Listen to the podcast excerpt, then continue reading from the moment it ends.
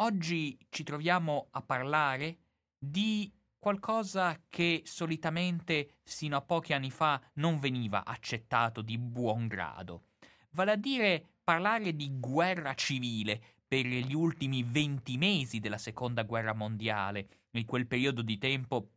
che spazia tra l'8 settembre 1943 e più o meno il 28 aprile 1945 era qualcosa che sino a poco tempo fa veniva ritenuto inaccettabile, quasi si volesse porre su uno stesso piano, in una indifferente qualificazione fascisti e antifascisti. Invece, Veda a dire la verità, nel corso della relazione che terrò quest'oggi proverò addirittura a fare un passo in avanti, cioè nel definire a tutti gli effetti guerra civile un periodo che parte non dal 1943, bensì addirittura dal 1915. Io infatti proverò a scandagliare, nel corso di questo tempo che ci resta di trasmissione, qualcosa come 30 anni di guerra civile.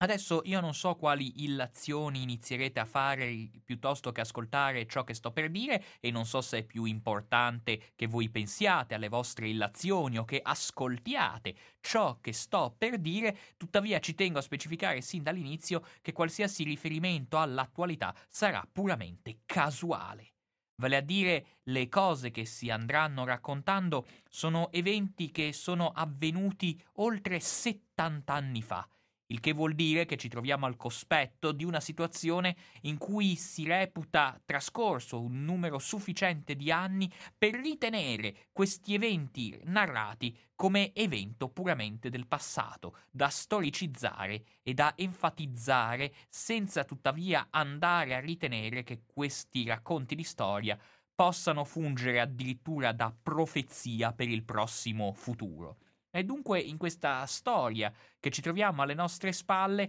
certamente come si può intuire non possiamo esaurire nel poco tempo che abbiamo a disposizione una narrazione circostanziata su qualcosa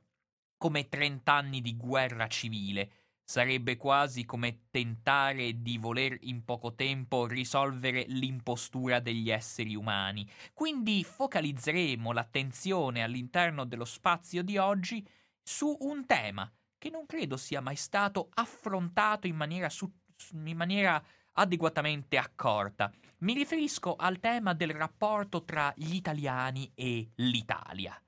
Voglio partire infatti da quella celebre, quanto tragicamente fraintesa nel corso degli anni, massima legata alla figura di Massimo d'Azeglio, cioè fatta l'Italia è opportuno fare gli italiani. Ebbene, qual è il rapporto che tra l'Italia e gli italiani si va instaurando non solo in tutto il frangente del periodo liberale, in quei 70 anni di eh, regime liberale,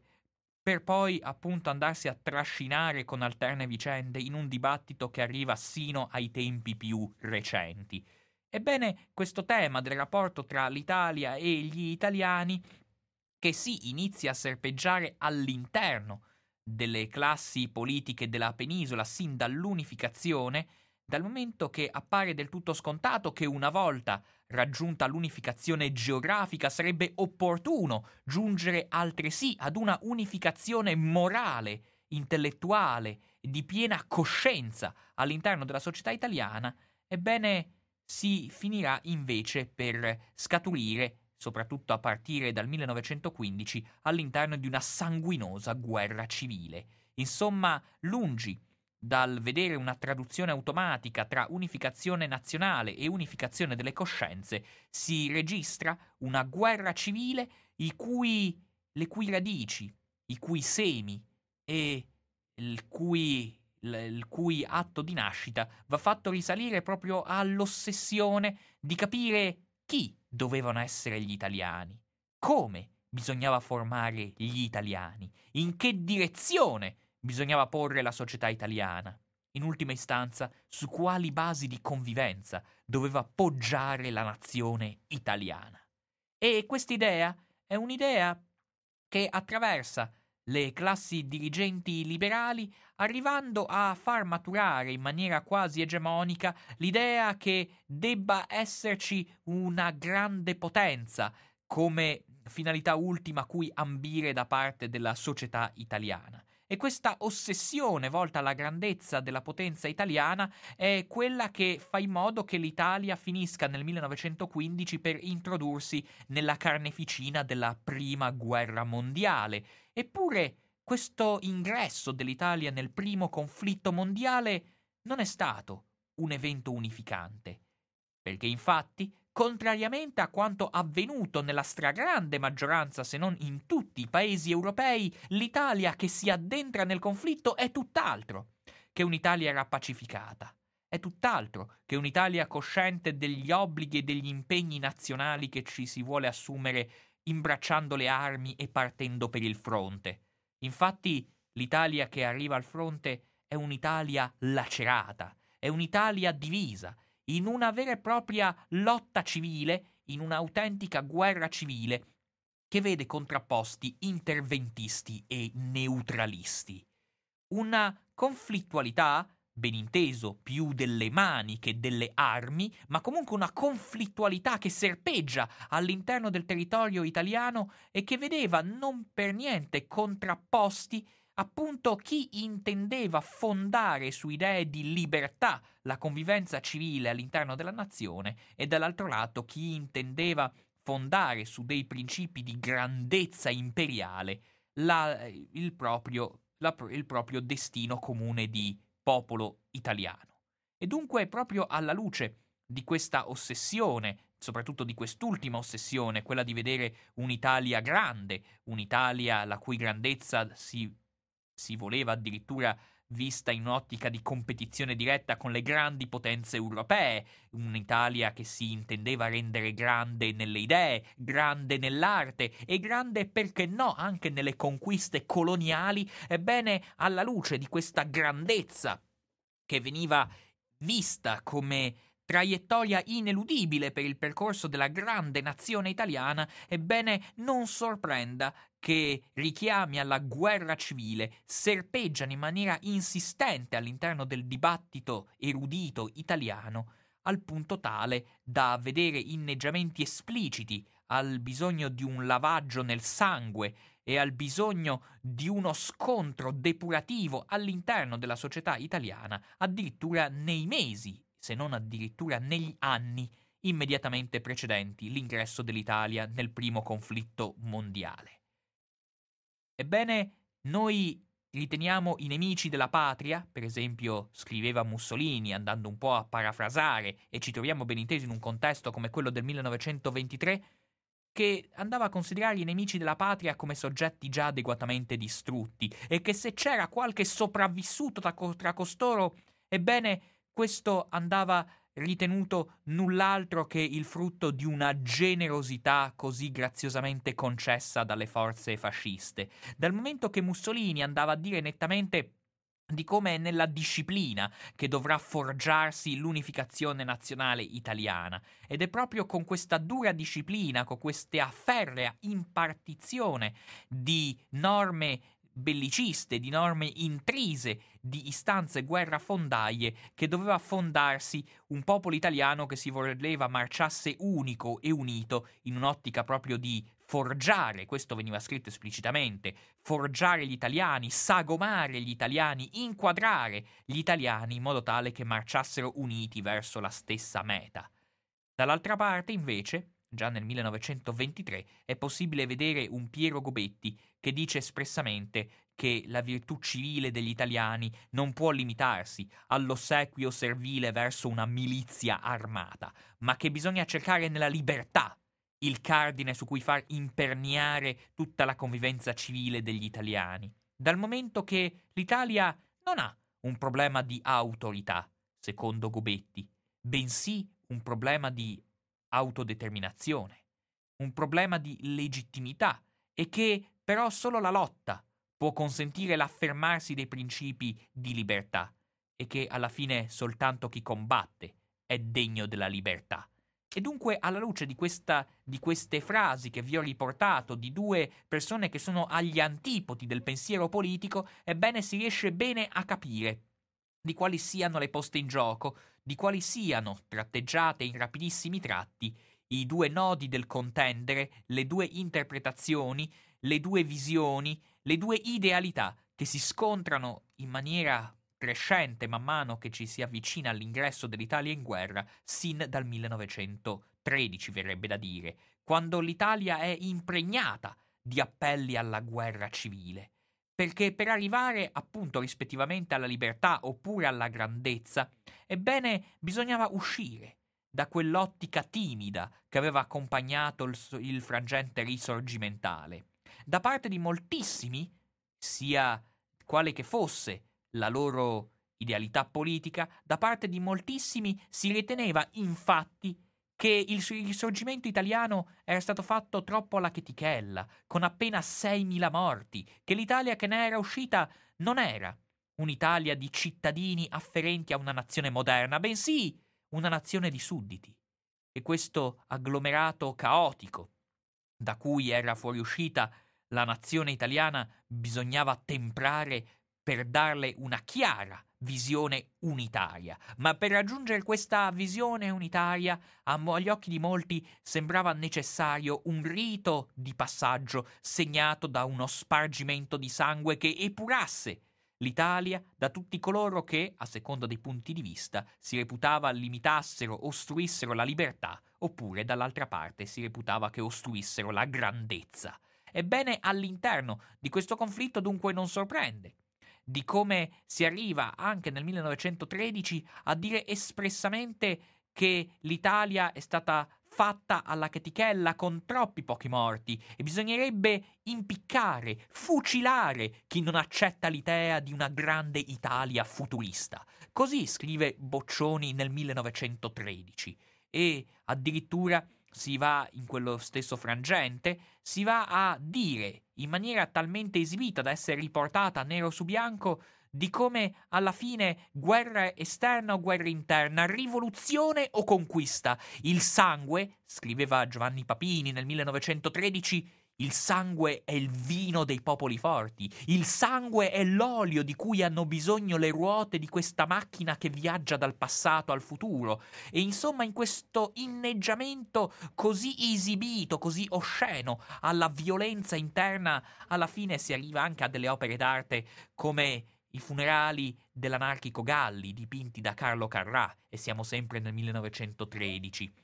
Ma è del tutto chiaro che questi appelli alla violenza, a questi appelli di una necessità di passare da un momento di eh, confronto a mano armata per affermare un'idea unitaria di nazione, ebbene vi era un contributo anche di correnti tutt'altro che futuriste o belliciste. Infatti, persino il giovane Adolfo Modeo, eh, allievo di Giovanni Gentile, grande studioso, antifascista per tutto il periodo del ventennio, amico di Benedetto Croce e uno tra i fondatori del Partito d'Azione, ebbene questo Adolfo Modeo, lui ha 23 anni, non so quanti di voi all'ascolto lo farebbero, ma Adolfo Modeo all'età di 23 anni, al posto di scrivere alla fidanzata che la nazione italiana dovrà fondarsi sul nostro amore e sulla nostra progenie, scriveva nettamente di come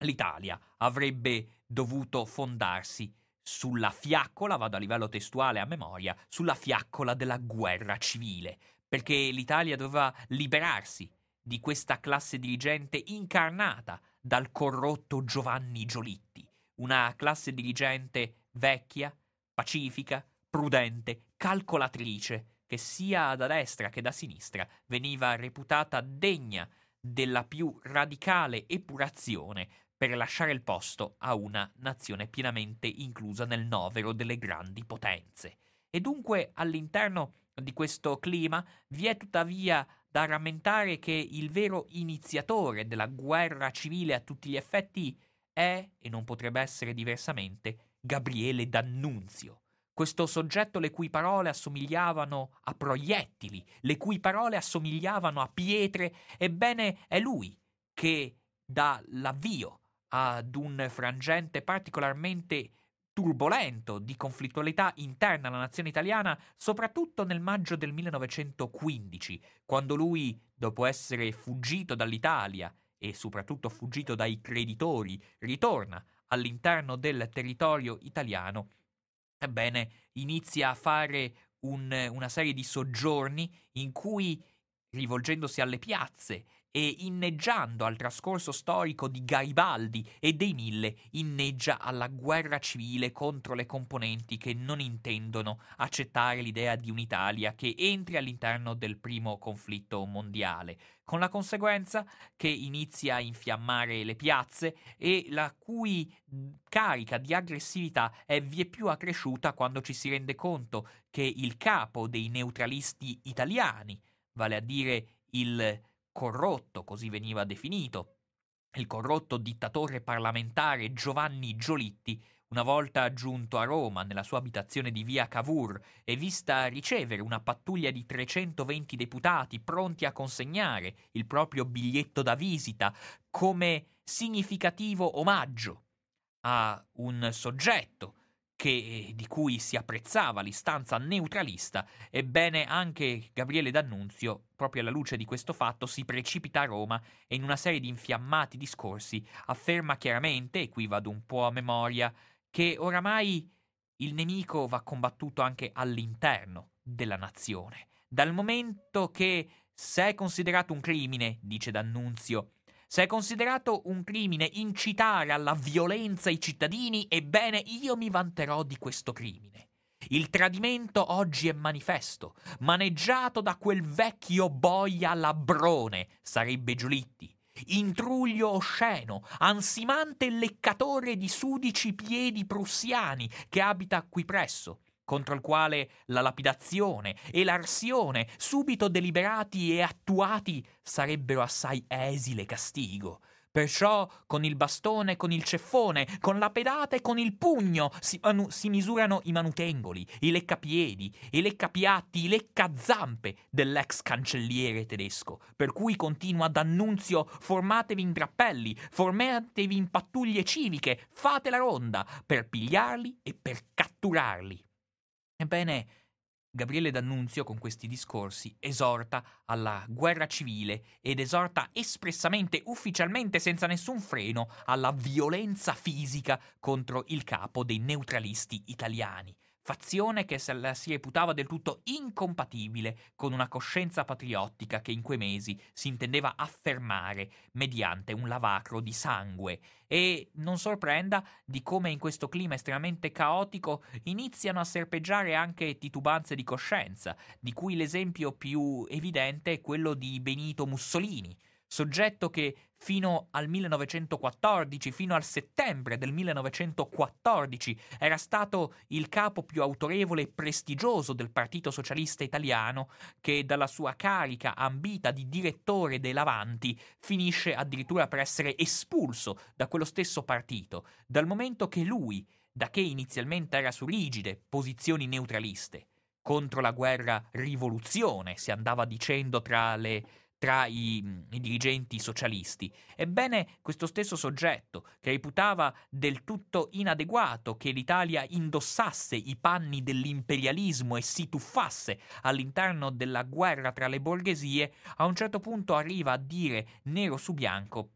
di come, contrariamente a quanto affermato sino a poche settimane prima, ebbene l'Italia non può rimanere neutrale, perché bisogna assolutamente entrare in guerra, ma bisogna entrare in guerra perché è necessario difo- difendere la Repubblica francese, bisogna garantire la possibilità dell'affermazione del socialismo, perché la reazione costituita dall'impero prussiano e dall'impero austro-ungarico doveva essere stroncata per la necessità di un'affermazione democratica e patriottica, che era un po' una linea di pensiero che sicuramente deve aver visto un'influenza su Mussolini da parte dei socialismi che vigono all'interno del territorio europeo. Infatti, probabilmente a convincere Mussolini della necessità di abbandonare le posizioni neutraliste concorre anche il fatto che tutti i socialismi europei, tranne pochissime eccezioni, in quelle settimane stavano iniziando a indossare gli stivali e a pagare per le guerre all'interno dei vari paesi.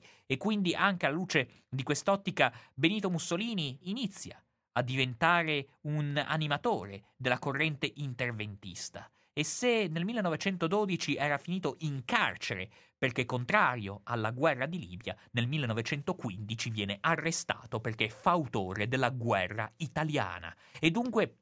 questo stesso soggetto deve fare i conti con un conflitto mondiale in cui alla fine l'Italia si immerge proprio in base all'idea che senza quel conflitto sarebbe impossibile vedere annoverata l'Italia tra il nucleo delle potenze dominanti e quella guerra, sebbene alla fine conclusa con la vittoria degli italiani, quella vittoria sarà, per tornare ad un linguaggio d'annunziano e usando una orrenda metafora di D'Annunzio, visto che a quell'epoca i mutilati in Italia c'erano veramente, però D'Annunzio definisce l'esito di quella guerra una vittoria mutilata. E però è chiaro che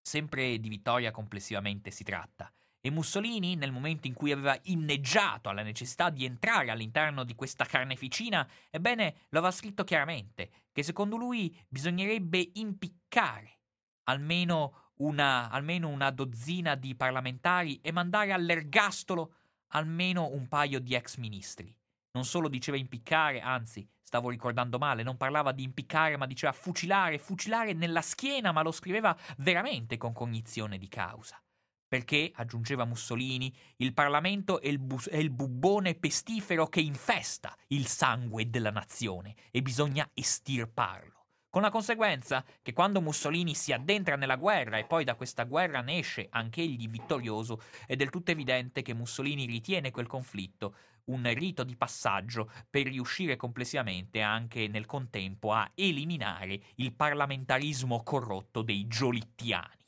E alla fine dunque si arriva a tutti gli effetti alla conclusione di questo conflitto. Ma questo conflitto, lungi dall'aprire, lungi dallo spalancare le porte ad una rinnovata pacificazione, apre invece le porte ad una guerra civile, che per carità, come dimensione, non vede certo quelle dimensioni dei 600.000 morti della guerra civile americana, e però, più che le parole di D'Annunzio, sono abbastanza eloquenti le statistiche riferite al periodo di sangue al periodo di scontri che si apre nell'Italia del 1918. Un periodo in cui si vede nettamente di come la, eh, quella guerra delle parole, che poi era divenuta guerra nelle trincee,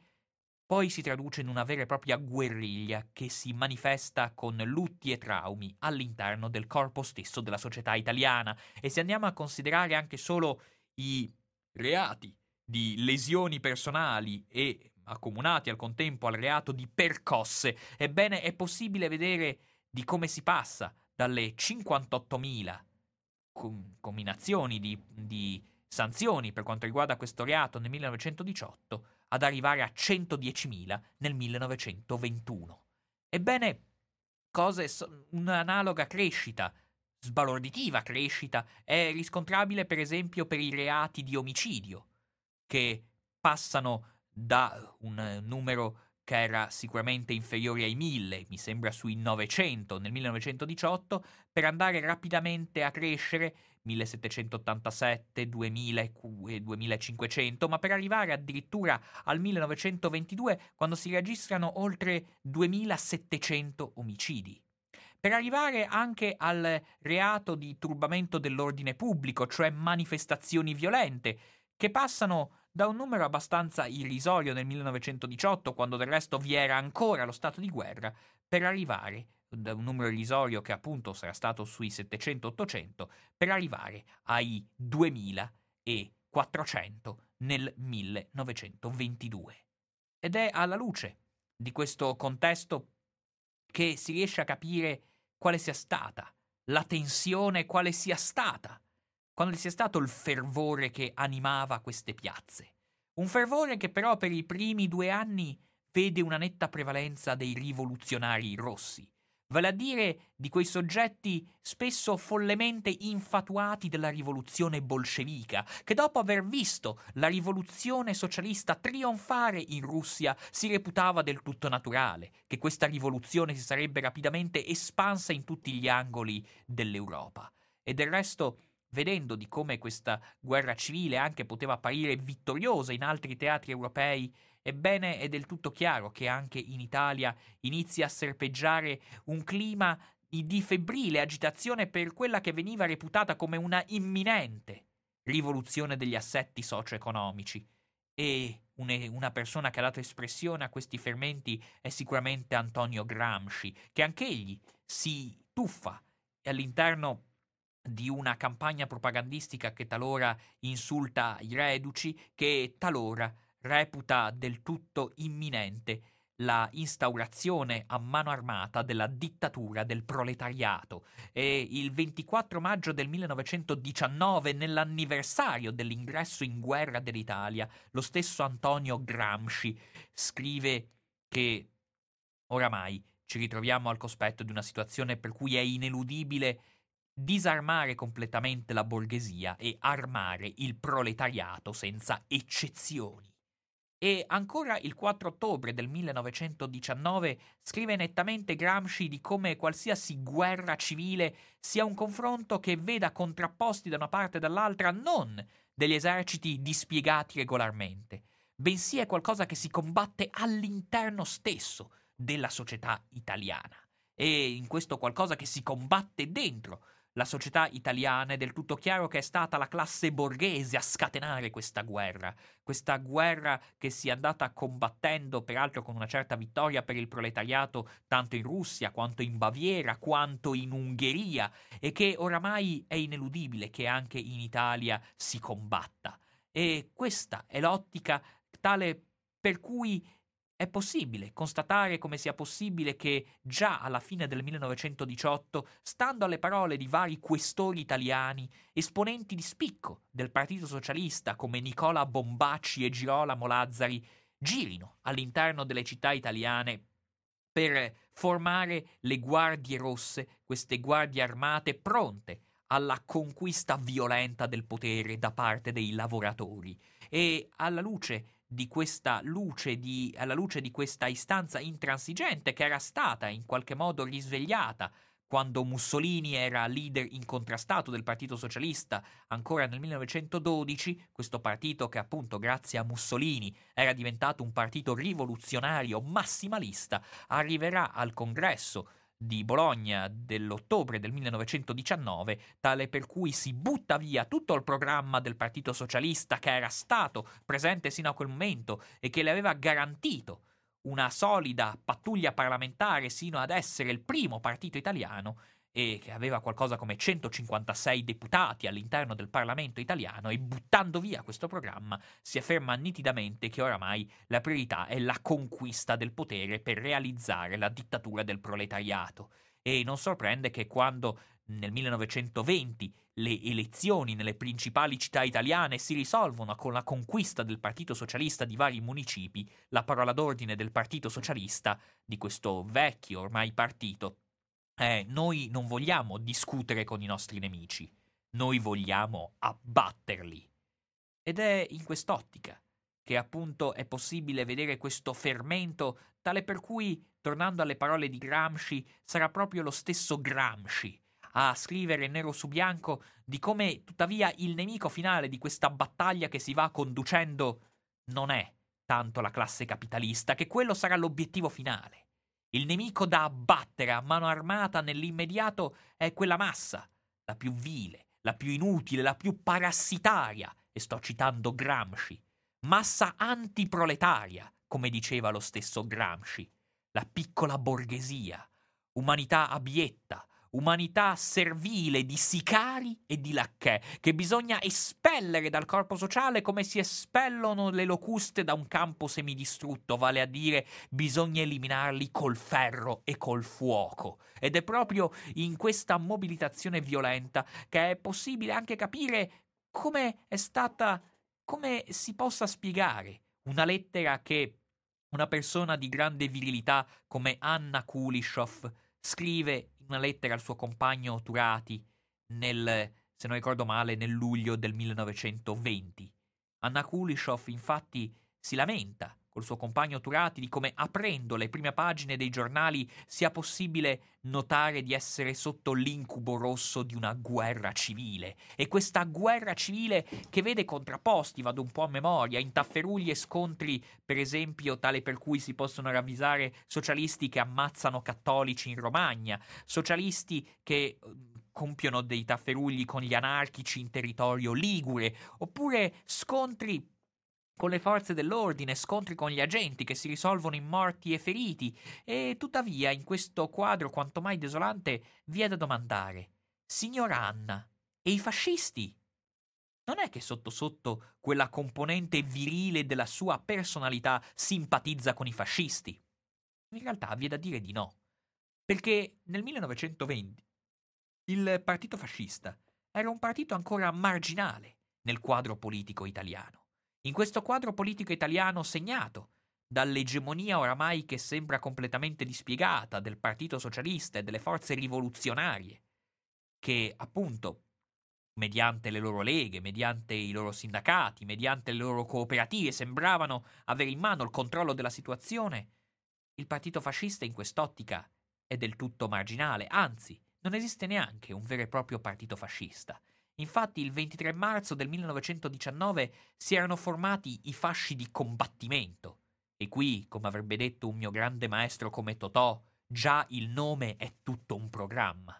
Questi fasci di combattimento infatti si erano formati sì il 23 marzo 1919 a Milano. Ma questi fascisti, alla fine del 1919, potevano contare su a malapena 800 iscritti il che era probabilmente in tutta Italia una cifra gonfiata perché ufficiale, e che ancora nel 1920 contavano in tutta Italia malapena 10.000 iscritti, cifra probabilmente gonfiata perché ufficiale. Eppure tuttavia,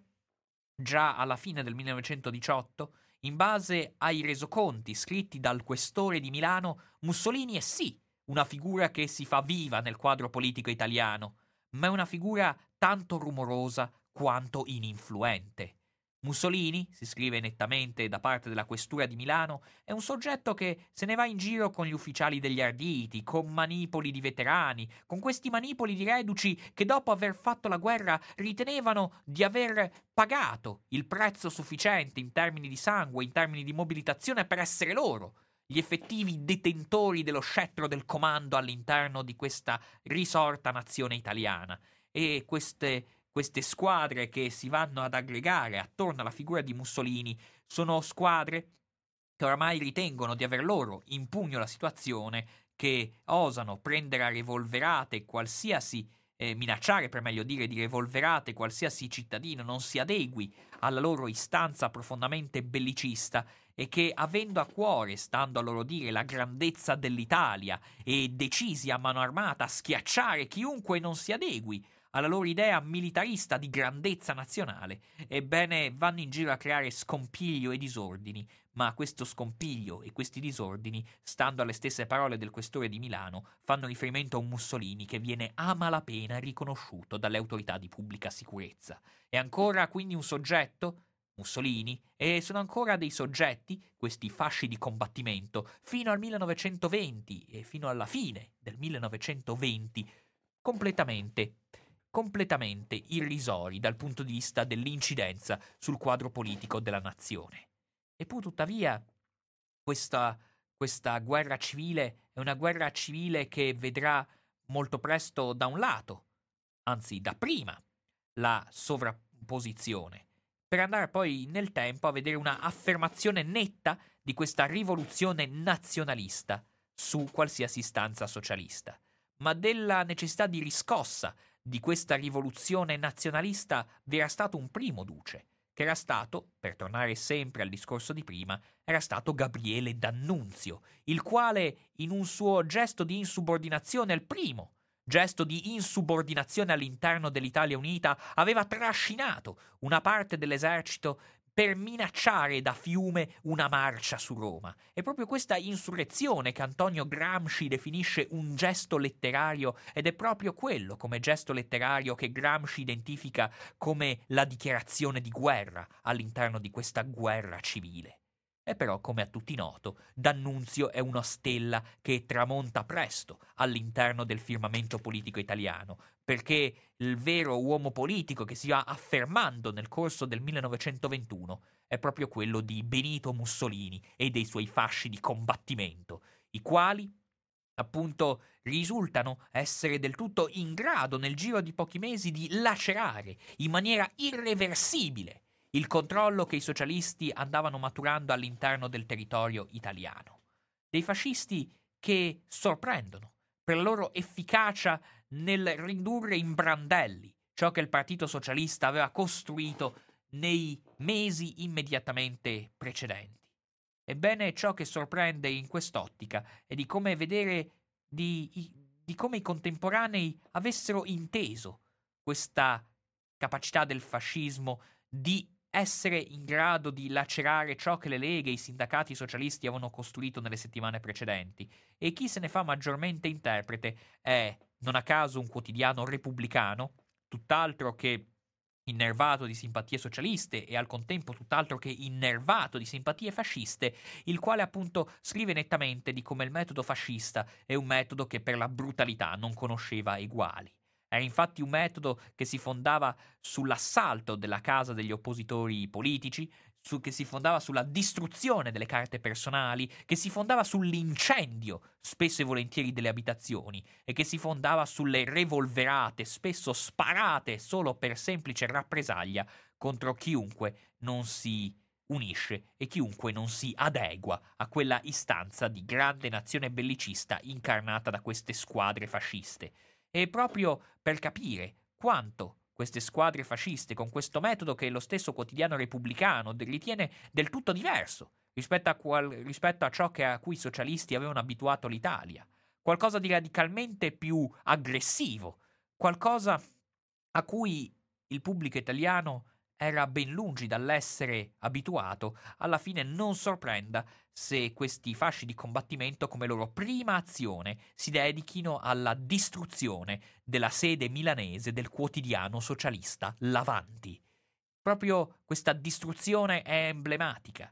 perché va considerata in un frangente storico in cui neppure nei due anni in cui il Partito Socialista aveva impresso la sua egemonia sul territorio italiano, ebbene mai la sede di un quotidiano borghese era stata distrutta. Ebbene, invece, il primo atto in cui esibiscono la propria presenza pubblica questi fascisti vi è proprio nella distruzione di questa sede di un quotidiano. E da lì, appunto, l'accrescersi della guerra civile inizia a serpeggiare, a punteggiare di vittime, di morti e di sangue con una nuova ondata il territorio italiano. Tanto che si arriva, sempre per arrivare alle cifre della statistica, con un 1921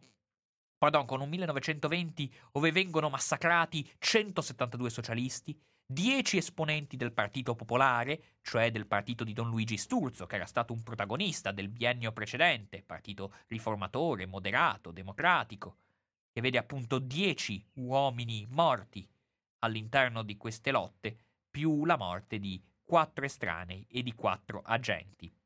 Ed è in questo clima che si arriva al 1921 un 1921 in cui tutti aspettano con bramosia le elezioni politiche del 16 maggio. Dal momento che se fino ad allora il Partito Socialista, pardon, i fasci di combattimento avevano potuto contare su un sostegno in termini di voti che non aveva superato i 5.000 voti, quindi un numero abbastanza irrilevante, ebbene nel 1921 si intende raggiungere un successo nettamente più degno di nota e lo fanno sotto l'egida, i fasci di combattimento, del governante di turno che è Giovanni Giolitti. Come vedete, i trasformismi non sono una tipica qualità dell'Italia dei tempi odierni, ma sono una tradizione italiana che risale sin dai tempi di Cesare e di Pompeo, se non addirittura prima. E dunque All'interno di questa lista è possibile ravvisare di come i fasci di combattimento potranno raggiungere una ragguardevole pattuglia di 35 deputati da mandare in Parlamento mediante l'acquisizione di oltre 300.000 voti. Anzi, pardon, 200.000 voti che però sono espressione di un, di un clima che all'interno dell'Italia è comunque innervato di guerre civili. È comunque innervato di un contesto tale per cui è possibile comunque ravvisare in quei primi mesi del 1921 l'uccisione di 41 militanti socialisti, di 25 fascisti, di 41 estranei e di un numero di agenti, di un certo numero di agenti. E di come si arriva lo stesso giorno delle votazioni ad avere qualcosa come 19 morti, 10 fascisti, 7 socialisti e poi qualcuno estraneo e qualche esponente della forza pubblica e persino il giorno successivo, alle elezioni, vi sono anche lì più o meno una decina di morti provenienti dalle varie correnti politiche che si vanno, che si vanno scontrando a mano armata. Ebbene, all'interno di questo contesto vi è da chiedersi se una volta raggiunta una nutrita pattuglia parlamentare non sia forse il caso per Benito Mussolini di reputarsi soddisfatto del risultato raggiunto. Se non sia possibile, alla luce di quanto sta avvenendo, sicuramente di reputare necessario spegnere, smorzare, attenuare i toni della guerra civile. Mussolini, infatti, oramai giunto nell'estate del 1921, ha capito che, stando alle parole che scrive espressamente nel luglio del 1921, il bolscevismo è vinto. Di più, esso è stato rinnegato dai capi e dalle masse. Ebbene, all'interno quindi di quest'ottica Benito Mussolini ritiene del tutto necessario procedere addirittura con una pacificazione nei riguardi dei socialisti. Una pacificazione che bisognerebbe raggiungere sicuramente tenuto in considerazione che l'Italia non può permettersi il lusso di continuare in questa guerriglia civile, come lo chiama lo stesso Mussolini. Questa guerriglia civile che ci riporta indietro di secoli, quasi che l'Italia fosse ridotta ad un agglomerato caotico di comuni medievali sempre in tensione tra loro. Ed è qui che Mussolini traccia un fedele ritratto dell'Italia di quegli atroci mesi, ove si scrive nero su bianco di come il dibattito pubblico italiano sia segnato da fughe, da condanne dei tribunali rossi, da persone costrette a scappare, da persone che sono vittime di rappresaglie, da persone che spesso sono vittime di rivolte contadine. E, dice Mussolini, noi che vogliamo essere un faro, noi che vogliamo riportare l'Italia all'interno di quel ruolo che le spetta di grande potenza, non possiamo più tollerare questo clima di instabilità interna così esacerbata, questo clima di instabilità interna che ha reso il fascismo, da che doveva essere forza di emancipazione nazionale, null'altro che l'espressione di opachi interessi di classe, delle tasche più sorde e miserabili, così dice Mussolini, dell'intero paese. E aggiunge lo stesso Mussolini, ebbene, se questo deve essere il fascismo, io lo distruggerò. Se sarà necessario procedere con, la, con lo smantellamento e la distruzione del partito fascista, io fornirò le, le picconate necessarie per divellerlo. Ebbene, alla luce di questa visione, Mussolini conclude con parole molto ferme, secondo cui in Italia c'è posto per tutti, anche per 30 fascismi, il che vuol dire per nessun fascismo. Quindi, alla luce di questo discorso, Connotato, di viene da dire, per grande intelligenza politica, Mussolini nell'estate del 1921 lancia e addirittura firma il patto di pacificazione con i socialisti proprio perché intende riportare il fascismo nell'alveo di una affermazione nazionale che non limiti la propria azione alla difesa servile verso i più opachi interessi della classe borghese. Però, vi è da dire, contrariamente a ciò che la vulgata comune ritiene, Mussolini non è il duce che precede, Mussolini è il duce che segue. E quindi, non appena questa massa violenta squadrista, questi soggetti che si sono formati autonomamente dalla volontà di Mussolini e addirittura contro la volontà di Mussolini, fanno sentire tutta la loro ribellione non appena il proprio duce fa sventolare l'ipotesi di un possibile accordo di pacificazione con i socialisti, ebbene questa massa armata è ben lungi dal deporre le armi e anzi fa sentire con tutto il proprio scherno la propria insofferenza verso la figura di Mussolini, al punto tale che all'interno della massa squadrista vanno diffondendosi canzonette che dicono chi ha tradito tradirà, con riferimento al trascorso politico di Mussolini, considerato traditore già del Partito Socialista di cui era il capo, e proprio alla luce di questo precedente politico, Benito Mussolini capisce che non ha altra strada davanti che sottomettersi alla massa squadrista. Mussolini capisce che di fronte a sé non ha altra scelta che accettare l'idea di un partito armato, di un partito milizia, di un partito che sin dal suo statuto si definisce una organizzazione di combattimento e una milizia al servizio della nazione. Mai si era registrato all'interno del suolo europeo un partito che nasce puramente come organizzazione armata di combattimento. E quindi questo partito armato è qualcosa che Mussolini digerisce solo obtorto collo, che è costretto a ingoiare contro la sua volontà. Per quale ragione? Perché era ancora memore di ciò che era avvenuto all'interno del Partito Socialista, da cui lui era stato espulso pur essendo in una posizione di leadership. Lui che era stato il capo del Partito Socialista era stato espulso da quello stesso partito e ora timoroso di andare incontro a una fine analoga all'interno del fascismo, decide di piegarsi. Decide di piegarsi all'idea di una massa violenta squadrista,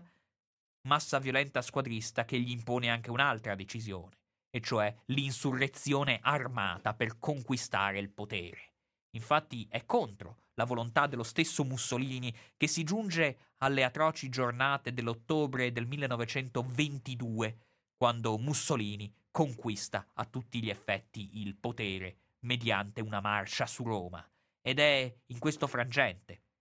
che si riesce a capire di come Mussolini ha ormai dato il pieno benestare ad un partito fascista che ha introiettato l'idea di una guerra civile, che ha istituzionalizzato la propria presenza non come partito legato a un contesto pacifico, a un contesto regolare di svolgimento della vita politica, bensì come partito che intende essere il promotore di una guerra civile, di una guerra civile permanente, di una guerra civile da combattere con metodi eccezionali, considerata appunto la necessità impellente di rimuovere dal suolo italiano tutti coloro che non si adeguano, non si forgiano, non si sagomano, per usare le parole di Mussolini del 1923, all'interno di questa nazione bellicista italiana. E dunque all'interno di questo contesto non ci si stupisca se Mussolini è ben lungi dal far disarmare i propri uomini, pur una volta arrivato al potere.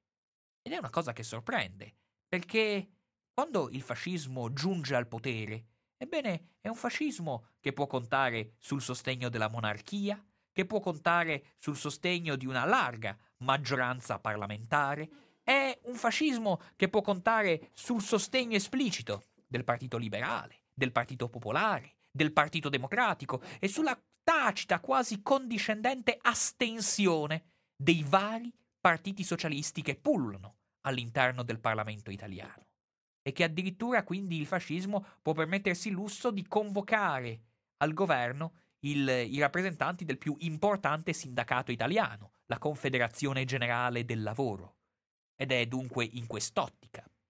che si riesce a capire anche quanto sia stato disarmato, incosciente e confuso il fronte socialista. Un fronte socialista che oramai sembrava, come spesso avviene per la sinistra italiana, vivere per far vincere l'avversario, continuando a dividersi. E non a caso il grande Partito Socialista, questo maestoso Partito Socialista che aveva dominato campagne e contesti urbani sino a poche settimane prima, con una forza numerica preponderante che lo rendeva ancora fino al 1921 il più forte partito italiano, ebbene questo partito aveva perso i comunisti nel gennaio del 1921 e altresì aveva perso i riformisti nell'ottobre del 1922 e oramai talmente fiaccato, talmente slabbrato e talmente incosciente di ciò che si va avvicinando, che addirittura nell'ottobre del 1922, mentre Mussolini conquista il potere, i rappresentanti socialisti e comunisti prendono i loro mezzi e raggiungono Mosca per il congresso dell'internazionale, perché tanto in Italia non sta succedendo niente di nuovo. E dunque, alla luce anche a maggior ragione alla luce di questo contesto, viene a domandarsi come mai effettivamente Mussolini non abbia dato avvio con la sua ascesa al potere a un disarmo delle forze fasciste. Eppure, lungi dal ritenere la conquista del potere come un esito finale, ebbene è del tutto chiaro che la vera lotta che si va combattendo è una lotta che ha come nemico l'italiano vecchio, l'italiano che non vuole conformarsi, l'italiano che non vuole piegarsi a quest'ottica. E dunque si sancisce un perpetuarsi della guerra civile che, dopo aver abbattuto, dopo aver stroncato definitivamente il nemico interno, intende difendersi dalla minaccia del nemico interno. Un fascismo che conseguentemente intende imporre un suo ferreo dominio, che intende far capire a tutte e a tutti di come la difesa dal potenziale risorgere di vecchi italiani ed italiani non inclinati verso una potenza militarista devono essere epurati dal corpo sociale. Ebbene, all'interno quindi di quest'ottica si riesce conseguentemente a comprendere come sia possibile che si giunga nel, nella fine, nello, già nel novembre del 1922, al fatto che Mussolini possa parlare espressamente di fatto compiuto quando si allude una, alla rivoluzione fascista. Rivoluzione fascista che si intende capace di difendersi proprio perché può contare su una massa squadrista a mano armata pronta a difendere questo fatto irrevocabile, questo fatto incontrovertibile, questo fatto ineliminabile, questo fatto irreversibile, costituito dalla conquista fascista del potere. E sorprendentemente, Neppure di fronte ad affermazioni di questo tenore, il piccolo sovrano, Vittorio Emanuele III, muoverà la benché minima obiezione. Nessuno in quel frangente ha osato dire a Mussolini che parole del genere mal si conciliavano con la lettera dello Statuto Albertino e con le regole di qualsiasi civiltà liberale. Eppure, ancora verso la fine del 1922 è possibile vedere elementi di spicco del fascismo dominante come Cesare Maria De Vecchi, il quale in una Torino che in quegli stessi giorni vede l'uccisione di 20 o forse più militanti socialisti e comunisti, Cesare Maria De Vecchi dice che oramai basterebbe qualche minuto di fuoco e qualche istante di stato d'assedio per soffocare completamente qualsiasi istanza di esitazione. Dal momento che oramai il fascismo può contare su una massa di 300.000 camicie nere pronte a sopire, pronte a stroncare, pronte a evitare che questa vecchia Italia possa in qualche modo rialzare la testa. Ed è proprio in quest'ottica, proprio alla luce di ciò che il fascismo va dicendo e proprio alla luce di ciò che il fascismo va facendo in questi primi mesi di salita al potere, che è possibile comprendere quanto anche sia illusorio da parte di molti storici affetti da quella pessima e perniciosa tossina, la banalitina, quando vanno ad affermare che il fascismo sale al potere senza sapere esattamente cosa avrebbe fatto, che il fascismo sale al potere senza sapere esattamente se andava formandosi un regime autoritario oppure no, dal momento che è chiaro, già da queste testimonianze che vi ho riportato, di come il fascismo aveva invece le idee chiarissime. Idee chiarissime che verranno vieppiù rese esplicite quando addirittura si darà patina pienamente giuridica e legale a queste squadre fasciste trasformate definitivamente in milizia volontaria per la sicurezza nazionale già nei primi mesi del 1923 a difesa degli inesorabili sviluppi della rivoluzione fascista e questo è scritto nella legge. E che cos'è questo se non perpetuare ufficialmente, con tutti i crismi della legalità, una guerra civile che è ben lungi dal cessare? Ed è quindi in quest'ottica che si riesce ad arrivare al culmine, che si riesce ad arrivare all'apice della conflittualità interna, dal momento che se è vero che in quel frangente un militante fascista viene assassinato a Parigi, è sicuramente in risposta a questo, ma anche in risposta ad altre affermazioni di autonomia di pensiero che si arriverà il 10 giugno del 1924 al rapimento e all'uccisione di, del deputato socialista Giacomo Matteotti. E questo Giacomo Matteotti vi è da domandarsi se il suo assassinio non risponda anch'esso a un'ottica di guerra civile. Molti dicono di no, molti storici, affetti sempre da banalitina, dicono che il regime non era pienamente autoritario prima dell'uccisione di Matteotti. Ebbene, vi è forse da ricordare a questi storici che esistono dei documenti. Questi storici e questi analisti meriterebbero di essere ridestati con i documenti alla mano, che dimostrano nero su bianco di come stesso gli stessi contemporanei, e mi riferisco in particolar modo a un contemporaneo tutt'altro che affetto da banalitina come Piero Gobetti, andava a dire nettamente di come non vi è nulla di fortuito nell'assassinio di Matteotti, perché col cinismo della guerra civile si è voluto eliminare un capo di Stato maggiore avversario. Ebbene, all'interno di questa situazione si riesce quindi a comprendere complessivamente di come, beh, per esempio, lo stesso Matteotti ha visto una tragica sorte, di cui tutti gli italiani verranno ahimè a conoscenza non prima dell'agosto 1924, quando alla fine del 1923 lo stesso Matteotti aveva pubblicato un libro intitolato Un anno di dominazione fascista, che aveva ben spiegato le ragioni che lo spingevano all'opposizione e che queste ragioni ovviamente saranno la sua condanna a morte. E Matteotti in questo libro scriveva espressamente di come ormai per avere il porto d'armi e per disporre di una rivoltella è assolutamente necessario avere la tessera del fascio, che oramai l'adesione al partito nazionale fascista era diventata la condizione ineludibile per chi voleva svolgere incarichi pubblici, che era diventata la condizione ineludibile per chiunque intendesse svolgere una propria libertà di voto per chiunque intendesse esprimersi in una propria opinione, per chiunque intendesse addirittura pensare. Scriveva nero su bianco Giacomo Matteotti, appena un anno prima il suo tragico decesso, di come, alla fine,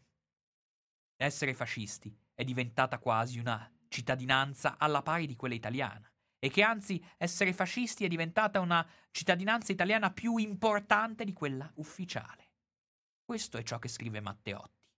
Questo è ciò che,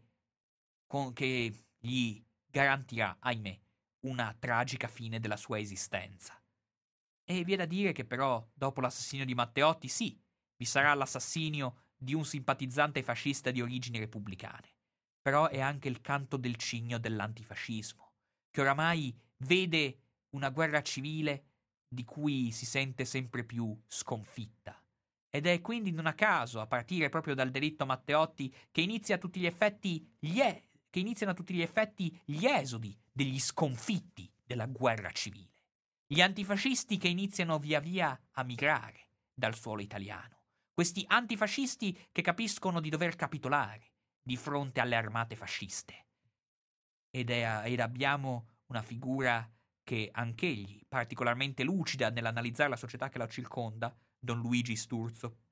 che tra i primi viene invitato con discrezione, verso la fine del 1924, a lasciare l'Italia per non creare disordini, e questi consigli gli arrivano direttamente dal Vaticano. Ma era stato lo stesso Don Luigi Sturzo, per esempio, ad affermare nitidamente di come questo fascismo che si va affermando è un'organizzazione che non ammette, non ammette opposizione, è un'organizzazione che non ammette discussione, è un'organizzazione che esige, con la sua tendenza totalitaria e dominatrice, di imporsi sulla società italiana e se le menti non si piegheranno, è fatale che si pieghino le teste e le ginocchia.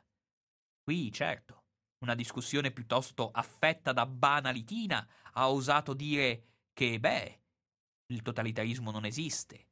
che il fascismo non è mai stato totalitario, oppure ci si è allungati spesso e volentieri in discussioni circa l'essenza stessa del totalitarismo.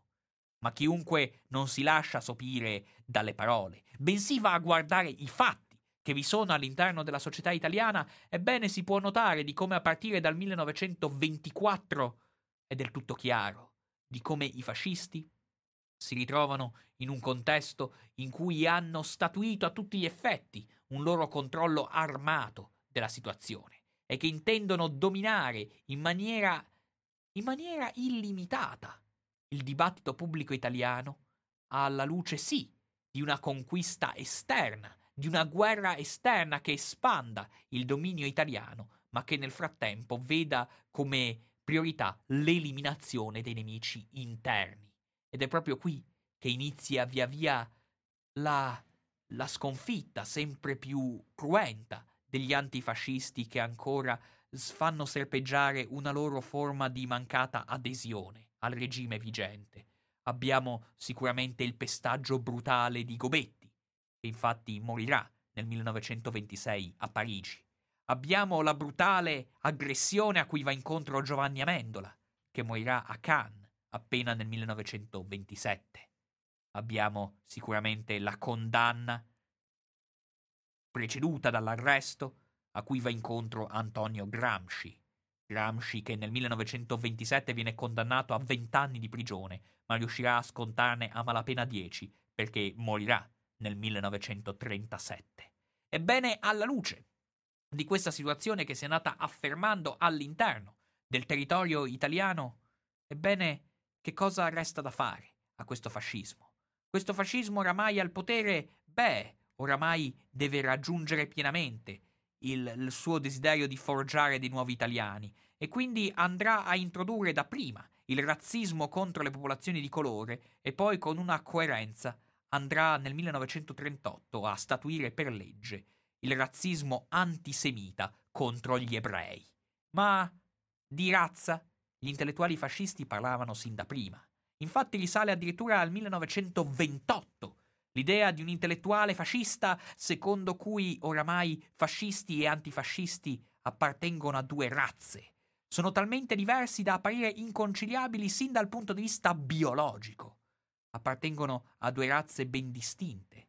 Da una parte infatti ci sono gli amanti della grandezza della patria, dall'altra invece ci sono gli antifascisti, considerati a tutti gli effetti antirazza. In un'ottica talmente bellicista che sin dai suoi momenti fondativi aveva visto il fascismo pronto a scatenare con ferocia quella che ormai veniva identificata sì come una guerra civile, ma una guerra civile da abbracciare, scatenando morti e scatenando lutti proprio perché la mancata accettazione di una grande Italia non poteva essere tollerata da queste masse armate. E quindi non sorprende se si raggiungerà appunto il 1938 con questo razzismo antisemita che viene giustificato alla luce di un'ottica secondo cui l'ebraismo coincide con l'antifascismo, perché l'antifascismo è ebraismo e tutti e due sono considerati razza inferiore. Quindi si raggiunge un livello quanto mai di abiezione, rivolta all'antifascismo,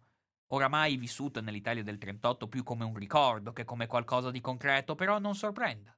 di come un estensore del manifesto della razza vada a scrivere proprio nel 1938 che oramai il problema ebraico non può che conoscere una sola soluzione, elimitazione totale degli ebrei. Ed è qualcosa che appunto si andava a riconciliare con quanto si diceva espressamente già nel 1928 in base a cui fascisti e antifascisti sono inconciliabili perché hanno il fegato e il cuore forgiati in un'altra fucina che quindi sono radicalmente diversi tra di loro, e alla luce di questi impeti, sempre più di aggressività, sempre rivolti a una eliminazione fisica dell'avversario, che si giungerà a un periodo in cui nello stesso 1941,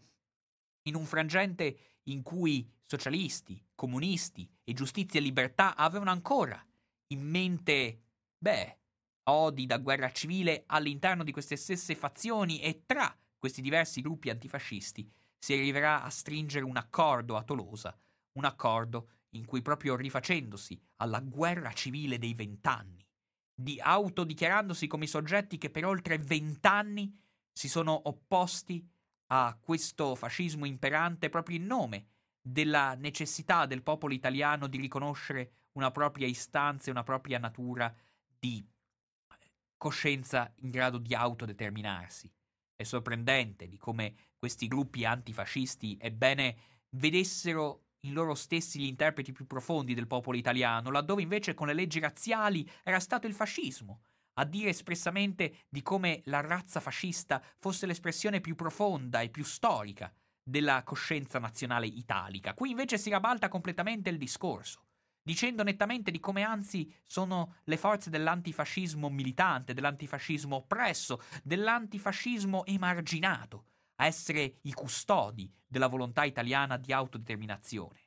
che facendo riferimento proprio al fatto che testualmente i migliori dei nostri sono stati assassinati, quindi rifacendosi in maniera esplicita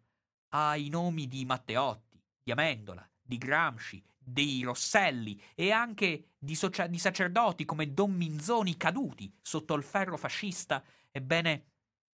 Giustizia e libertà, comunisti e socialisti in questo accordo di Tolosa vanno a dire espressamente che loro sono disposti a riprendere nuovamente e soprattutto con una capacità unificante, con una volontà di condivisione e con una effettiva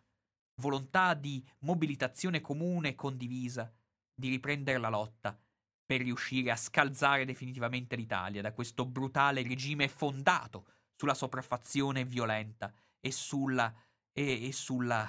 aggressività razziale. Ebbene, alla luce di quest'ottica, infatti, non bisogna dimenticare di come, beh, c'era stato un preludio di questa lotta, di questa guerra civile. Guerra civile che si intende riportare in auge in Italia rivolgendosi anche alle correnti cattoliche, rivolgendosi anche alle correnti liberali, proprio in nome di un'istanza di libertà e di un'istanza patriottica che si intende riportare in auge, potendo contare su un precedente, che è quello della guerra civile spagnola. Quella guerra civile spagnola che è cominciata nel 1936, ebbene, aveva costituito un preludio della guerra civile che si voleva tornare a combattere sul suolo italiano perché è lì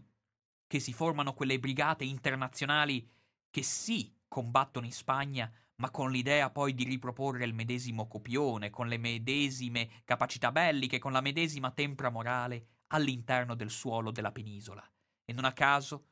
Carlo Rosselli parlerà in un celebre appello della guerra civile spagnola come la guerra tra fascio e antifascio, oggi in Spagna, domani in Italia. I fratelli Carlo e Nello Rosselli verranno brutalmente assassinati da sicari fascisti nel 1937. Però, alla luce di questa situazione,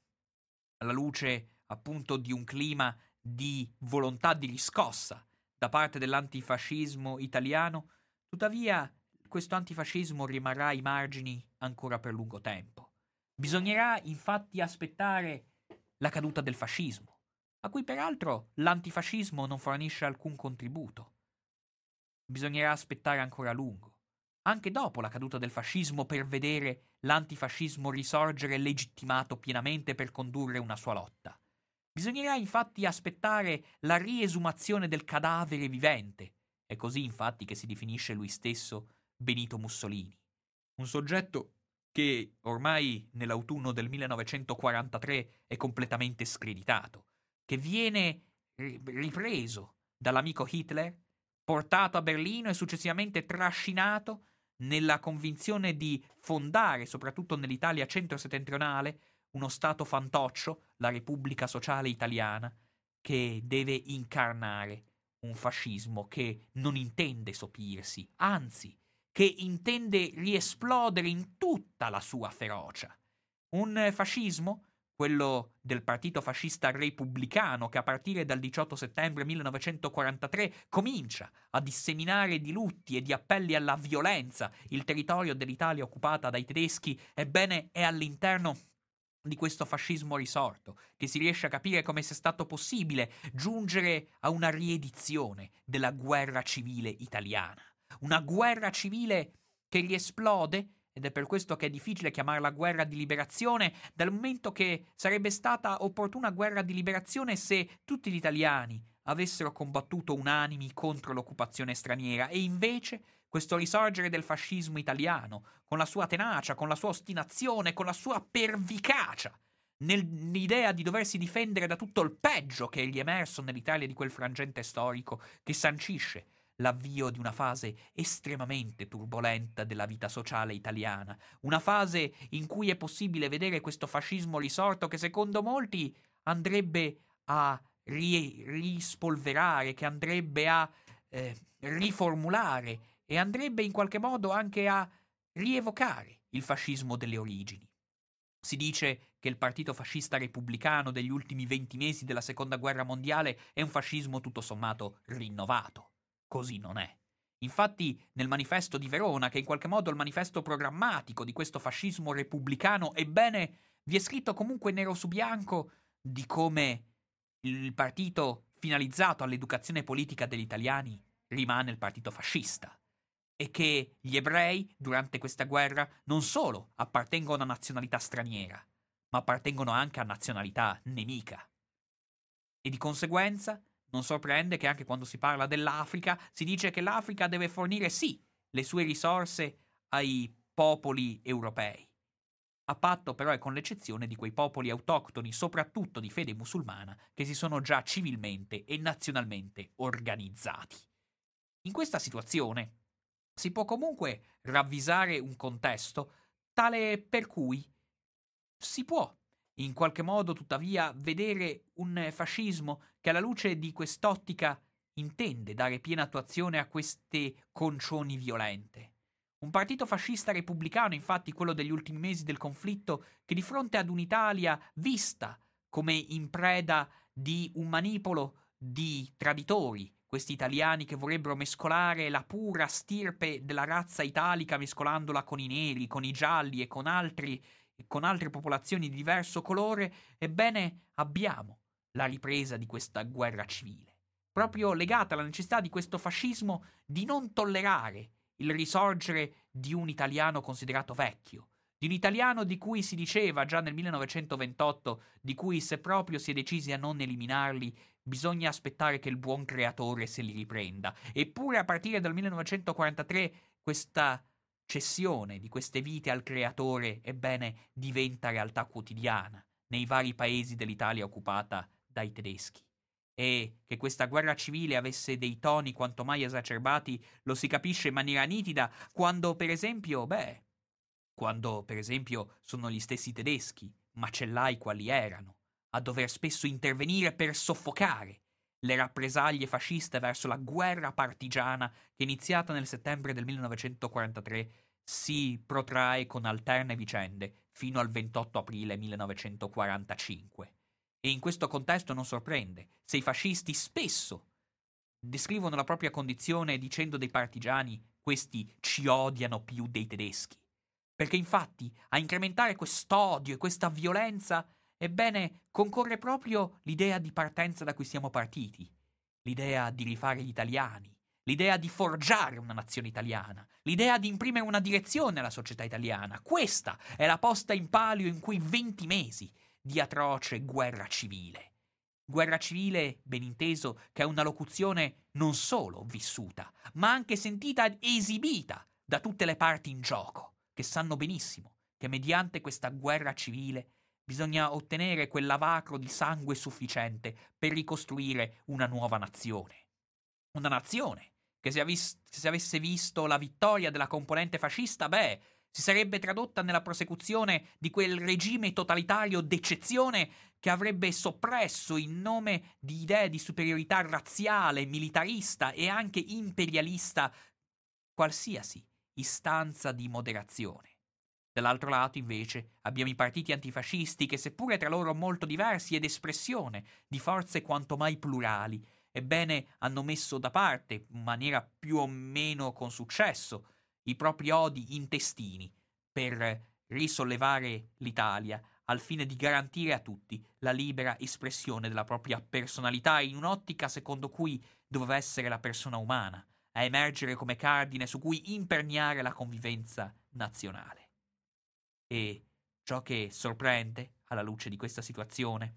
è di come lungi dal aver ottenuto quella morte della patria ancora oggi da molti evocata quando si parla di quel frangente di guerra civile, invece quasi tutti i morti che hanno lasciato degli scritti prima di andare incontro alla fucilazione, ebbene quasi tutti i morti di quella guerra civile si appellano alla patria, proprio perché ad animare in maniera così devota, in maniera così fanatica, questa mobilitazione vi è in ultima istanza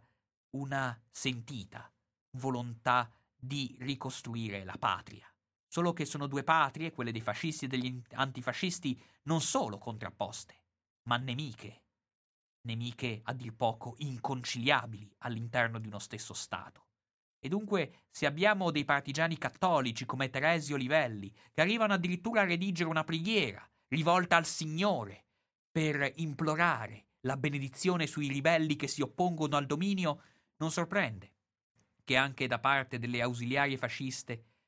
prima della morte, ci si augura di andare incontro alla morte solo per incontrare il Signore e ottenere quindi la benedizione per questa patria che rischia di scivolare nelle mani del nemico. Ed è alla luce di quest'ottica che si riesce a comprendere come sia stato possibile appunto giungere ad un, a dei livelli così efferati di conflitto, ove un esempio abbastanza lampante è quello che si registra a Bassano del Grappa, dove abbiamo una sanguinosissima battaglia tra partigiani da una parte e brigate nere, fascisti e nazisti dall'altra, con un fascismo repubblicano che anche qui dà esibizione di tutte quelle forze armate che in periodo repubblicano vedono risorgere e formarsi nella loro ferocia, dove abbiamo la Guardia Nazionale Repubblicana, le Brigate Nere coordinate dal segretario del partito Pavolini, dove abbiamo tutti questi eserciti di Brigate Nere pronti a schiacciare, finalizzati in ultima istanza a schiacciare qualsiasi opposizione all'Italia bellicista. E dunque, giungendo in questa situazione, non sorprende di come questo episodio di sanguinosa battaglia consumato sul Grappa si sia concluso in 31 impiccati, di 31 partigiani impiccati, sul viale di Bassano del Grappa, accompagnati purtroppo da altri 171 partigiani fucilati e poi impiccati coi ganci da macellaio. E si arriverà altresì, in quelle stesse settimane, precisamente il 15 agosto 1944, ad avere 15 giovani partigiani trucidati, fucilati in maniera oscena dalle Brigate Nere a Milano e i cui cadaveri esposti sulla pubblica piazza diventano il preludio per l'esibizione oscena dei cadaveri di Mussolini, della Petacci e degli altri gerarchi fascisti. In questo clima vi sono sicuramente appelli alla pacificazione, che anche durante la guerra serpeggiano. E anche il Comitato di Liberazione Nazionale, espressione dell'Unione delle Forze Antifasciste, sicuramente rivolge agli italiani questo appello a evitare che la fine della guerra si traduca in una serie di scontri fondati su vendette e rappresaglie. Eppure vi è da dire queste vendette ci furono, e ci furono in maniera esibita. Ci furono questa serie di vendette che, sebbene all'inizio sono state stimate addirittura in 300.000, alla fine si è arrivati a stimare qualcosa come tra i 10 e i 12.000 soggetti vittime delle rappresaglie partigiane condotte alla fine della guerra. Però, quando anche al giorno d'oggi si continua a inneggiare alla necessità di una pacificazione, bene, bisogna comunque considerare che gli appelli alla pacificazione sono comunque giunti dall'alveo istituzionale. Sono arrivati prima di tutto mediante la famosa amnistia promulgata dal ministro della giustizia Palmiro Togliatti amnistia che giunge il 22 giugno 1946 proprio per evitare che venissero sanzionati i delitti politici compiuti negli ultimi 20 mesi della Seconda Guerra Mondiale. Ed è dunque alla fine questa, dunque alla fine questa componente antifascista che riesce ad avere la meglio all'interno del territorio italiano e che riesce ad avere la meglio riuscendo anche a onorare quella volontà di garantire a tutti quella libertà di espressione e quella libertà di esibizione della propria personalità che il fascismo invece reputava incompatibile con l'istanza nazionale e che riuscirà appunto a garantire questa libertà di tutti mediante l'accordo unanime che sta dietro alla Costituzione repubblicana e soprattutto a quelle disposizioni finali che pongono la libertà di espressione per tutti e su ogni ambito tranne che per i fascisti. Fascisti che quindi divengono elementi inconciliabili con la vita dell'Italia repubblicana. Ma è sicuramente in base a quest'ottica di costruire una nuova Italia, che per esempio alcuni soggetti come quelli che animavano i gruppi partigiani di giustizia e libertà, questi laici, questi anticlericali che nonostante le loro pulsioni riescono a trovare accordi coi cattolici come il già menzionato Teresio Livelli, che tuttavia all'interno dei loro comandi militari vedevano una serie di parole, una serie di frasi, una serie di nozioni programmatiche come questa. Questa è una guerra di religione, una guerra nella quale si trovano contrapposti due modi di concepire la vita dell'uomo e la natura dello Stato. Si tratta di sapere se il benessere materiale e morale dell'uomo dovrà essere lo scopo della sua vita associata oppure se l'uomo debba continuare a servire gli interessi di poche persone, mascherati con retorica più o meno suggestiva a base di grosse parole, gloria e potenza nazionale, prestigio, tradizione imperiale, la Roma dei Cesari, la purezza della razza, la missione di diffondere la civiltà con i cannoni e con le mitragliatrici. E arrivando a un quotidiano delle formazioni cattoliche, delle fiamme verdi, si scrive espressamente Bisogna liberarci da alcune nostre malattie collettive. Dovrà essere opera concorde di tutti, dalla destra alla sinistra, che i giovani italiani di buona volontà, che credono nella libertà, che bisogna guarire la vita pubblica italiana da ogni forma di ipocrisia o di impostura politica. E dobbiamo bandire o giovani di buona volontà, lo spirito settario, la retorica, i luoghi comuni, le promesse contraddittorie e reticenti, come sarebbe ad esempio promettere la restaurazione di una moneta sana senza drastiche misure fiscali a carico degli abbienti. Deposte le armi, innalziamo la bandiera del rinnovamento del costume politico italiano, cioè rifatti gli, itali- gli italiani, sarà facile rifare l'Italia. Ed è proprio riprendendo questa massima di D'Azeglio che è possibile capire quale sia stata la tempra che ha garantito non solo la prosecuzione per venti lunghissimi mesi di questa guerra civile, ma che abbia garantito poi il risorgere dell'Italia dalle sue macerie, unificandosi secondo dei principi completamente diversi rispetto a quelli preesistenti. Con appunto tuttavia una serie di scorie difficili da eliminare come ben esemplificava una, un sacerdote, un sacerdote partigiano, un sacerdote antifascista, un sacerdote che aveva subito le vessazioni fisiche, opera delle squadre fasciste, Don Primo Mazzolari, il quale nel 1949 scrive Tutto si rifà. Strade, ponti, fabbriche. Noi no. Anche se continuiamo a crescere di numero, anche se parliamo la stessa lingua degli uomini del nostro risorgimento, si fa fatica a dire che siamo ritornati italiani.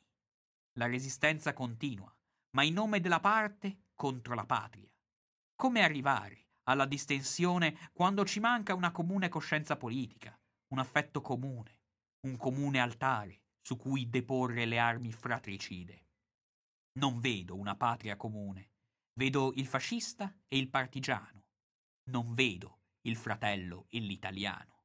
Se la resistenza, per colpa dei partiti, non avesse perduta la sua iniziale nobiltà, se avesse conservato intatto il patrimonio spirituale dei suoi morti, avesse costruito un ponte, avrebbe salvato l'Italia. Si parla di Russia e di America, di Oriente e di Occidente. È da due anni infatti che è scoppiata la guerra fredda. Non si parla di Italia. Eppure i nostri morti sono morti per l'Italia. Nel celebre romanzo di James Joyce, L'Ulisse, il celebre scrittore fa dire a uno dei suoi protagonisti, Stephen Dedalus, che la storia è un incubo da cui cerco di destarmi. Ebbene, dopo oltre 70 anni, gli italiani sembrano non essere riusciti ancora a destarsi dall'incubo della guerra civile. Se c'è un modo per farlo, io credo che possiamo fare ciò che